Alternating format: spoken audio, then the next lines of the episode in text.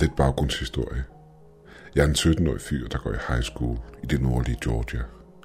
Og når jeg ikke bruger tid i skolen, arbejder jeg. Kedeligt, ja. Men det er en af de eneste måder, jeg kan betale for min telefon, benzin og mine utallige andre hobbyer. I weekenden, hvor skolen er lukket, og jeg ikke skal arbejde, er jeg finde i vildnæsset. Jeg camper, vandrer og fisker. Nævn en udendørs ting, og jeg bruger tid på det. Og lige siden pandemien startede, har jeg brugt mindre tid på skolen og på arbejdet. Pandemien betød også, at de fleste vandrestier og campingsteder blev lukket ned. Men heldigvis for mig ejede min bedstefar et stort stykke land op i Appalacherbjergene, lige ved siden af floden. Det er lidt underligt, at jeg ikke på noget tidspunkt har været der før. Så efter uger med kedsomhed besluttede jeg mig for at spørge ham, om jeg må bruge en weekend derop fra fredag til søndag. Tøvende gav han mig lov, men hvad der stod ud fra hans svar, var den advarsel, han kom med. Han advarede mig om, at nogle af de lokale nær ejendommen havde set nogle fucked up dyr deroppe.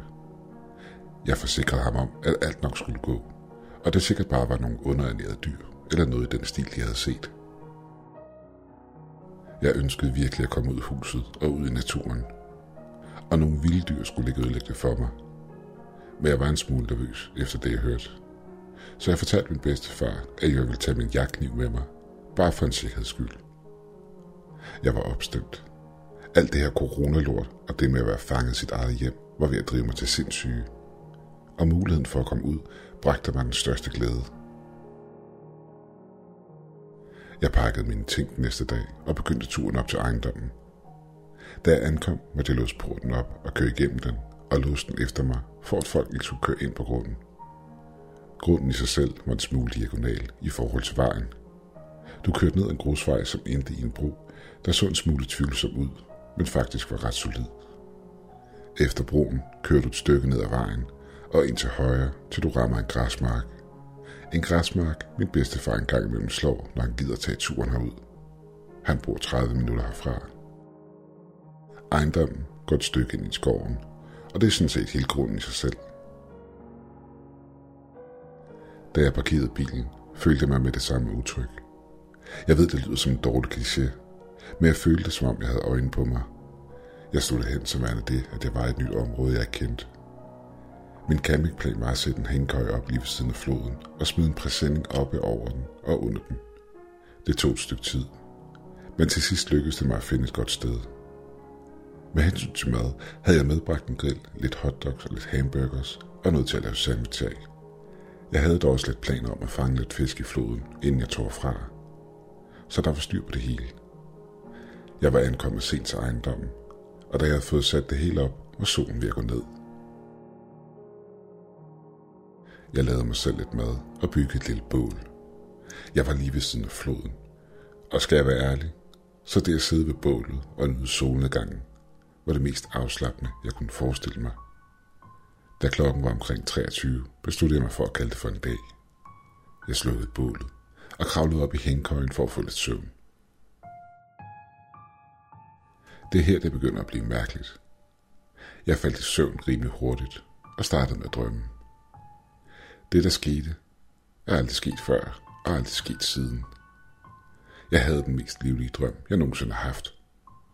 Nej, ikke en drøm, men et mareridt. Det var som om, jeg virkelig var der. Jeg ved nu, at jeg så tingene igennem noget eller nogens øjne. Det hele startede på en mark, hvor mit andet jeg bevægede mig frem og tilbage. Jeg vil skyde på, at stedet i min drømme lå cirka 200 meter fra min lejrplads. Jeg begyndte langsomt at bevæge mig hen imod den, imens jeg bevægede mig langsomt igennem buskene for at nå bredden af floden, hvor jeg havde slået lejr. Jeg kunne se mig selv ligge og sove i hængekøjen. Jeg vågnede skræmt op og tjekkede mit ur. Klokken var omkring to. Pludselig kunne jeg høre noget bevæge sig tæt på lejrpladsen. Jeg greb min lommelygte og lyste i retning af lyden. Ingenting. Jeg må have hørt syner på grund af mareridtet, jeg lige var vågnet fra. Det, der skræmte mig mest, var, at drømmen var så virkelig. Jeg lå vågen et godt stykke tid, imens jeg igen og igen lod drømmen udspille sig i mit sind, inden jeg til sidst igen faldt i søvn. Jeg vågnede op omkring kl. 8 den næste morgen og lod tankerne glide hen på nattens drøm. Jeg ved ikke hvorfor. Men jeg lurer mig selv, da jeg på det tidspunkt fortalte mig selv, at jeg var blevet skræmt af en drøm. Jeg skulle være smuttet. Men jeg blev. Den dag hyggede jeg mig gevaldigt. Jeg fiskede, vandrede, og den aften havde jeg et festmåltid af de fisk, jeg havde fanget den dag. Efter maden satte jeg mig endnu en gang ned og nød solnedgangen i fuld drag. Inden jeg besluttede mig for, at jeg igen ville kalde det for en dag. I samme øjeblik, jeg lagde mig i hængekøjen, vendte tankerne om mareridtet fra aften før tilbage. Det var mørkt og stille, og jeg følte mig bange. Lige meget hvor meget jeg prøvede, kunne jeg ikke falde i søvn. Da klokken var omkring et, kunne jeg mærke søvnen langsomt glide ind over mig. Men jeg blev pludselig på et splitsekund ramt af følelsen af angst. Jeg greb min lommelygte og kniv ud af min taske. Jeg lå i hængekøjen. Skræmt uden at vide, hvad jeg skulle gøre. Det var der, jeg hørte en af de værste lyde, jeg nogensinde har hørt. Det lød som en kvinde, der skreg for sit liv, kombineret med et dæmonisk brøl. Det skræmmer næsten livet ud af mig, bare ved at tænke på det nu. Alt jeg ville, var bare at løbe til bilen og komme væk derfra så hurtigt som muligt. Men der var ingen chance for, at det skete, når Gud ved, hvad lurede i mørket. Jeg sad i lang tid og bare tænkte på, om jeg ville dø derude, hvis jeg løb. Og som om tingene ikke kunne blive værre, hørte jeg pludselig fodtrin nærme sig. Tankerne gik endnu en gang tilbage til Marit og det jeg så. Jeg skal dø, tænkte jeg. Jeg skulle have lyttet til min bedstefar. Jeg er sådan en fucking idiot. Da skabningen i mørket nåede til min hængekøj, stoppede den. Jeg kunne høre en dyb vejrtrækning. Jeg ved ikke hvorfor, men jeg havde den største lyst til at rette min lommelygt mod ting og se, hvad der stod i mørket. Jeg ved ikke hvorfor, men jeg ønskede at se den. Hurtigt vendte jeg mig om og lyste direkte på skabningen. Den var høj og ranglede, og sad på huk på jorden. Dens ansigt. Og Gudsens ansigt. Jeg ryster over hele kroppen, bare ved at skrive det her. Den lignede en deform udgave af det berømte billede fra det russiske søvneksperiment. Deforme tænder og store øjne. Men det værste var dog, at den smilede. Hvorfor fanden smilede den? Jeg nåede ikke at tænke tanken færdig, før den sprang imod mig. Jeg væltede tilbage og ud af hængehøjen, og den missede mig kun med et par centimeter. Jeg løb alt, hvad jeg kunne imod min bil. Alt imens jeg kunne høre den sætte efter mig. Den skreg og knurrede, og jeg er overbevist om, at den ting stammer fra de dybeste steder i helvede. Jeg var næsten ved bilen. Gudskelov havde jeg nøglerne i lommen, og hvis jeg ikke havde haft dem der, ville jeg være død den nat. Jeg fløj ind i bilen og smækkede døren efter mig. Den ramte ydersiden af bilen med et brag og prøvede at åbne den. Det var skræmmende, hvor intelligent den her skabning var. Jeg trykkede speederen i bund og efterlod alle mine ting, og kørte igennem lågen til ejendommen og ned ad vejen. Alt jeg havde med mig derfra, var de ting, jeg havde på mig. Jeg greb telefonen og ringede til min bedstefar. Det tog tre forsøg, inden han gnaven tog telefonen. Jeg forklarede, at jeg havde brug for overnat hos ham, og jeg nok skulle forklare alt, når jeg ankom. Da jeg ankom, fortalte jeg ham, hvad der var sket.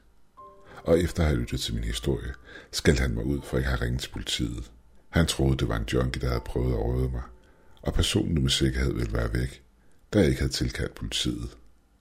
Han bad mig få noget søvn, og så kunne vi tjekke op på det hele i morgen tidlig. I samme øjeblik han gik ind i sit soveværelse, ramte hele oplevelsen og alvoren samt faren, jeg havde været i mig. Og jeg brød sammen. Den nat fik jeg ingen søvn. Da vi næste dag tog til ejendommen for at undersøge det hele nærmere, fandt vi store fodaftryk i mudderet, hvor vi kunne se store klør afbildet i den våde jord. Det værste var dog selve lejren. Skæbningen havde flået alt i tusind stykker. Og den dag i dag har jeg aldrig set det udtryk, jeg så på min bedstefars ansigt den dag. Han bad mig samle de ting sammen, jeg kunne, så vi kunne forlade stedet så hurtigt som muligt. Jeg fortalte sågar mine forældre, hvad der var sket, og de tænkte samme tanke som min bedstefar i første omgang havde troet, at det var en junkie, der havde angrebet mig. Det at campe i den vilde natur vil aldrig blive det samme for mig igen. Der er ting derude, Ting, vi ikke kender til. Ting, der skal forblive i skovens mørke. Jeg håber virkelig, at det blot var en junkie, jeg så den nat. Men mit sind fortæller mig noget andet. Det må være et monster. Det må det være. De skrig, det ansigt og hele drømmen. Alt det fortæller mig noget andet.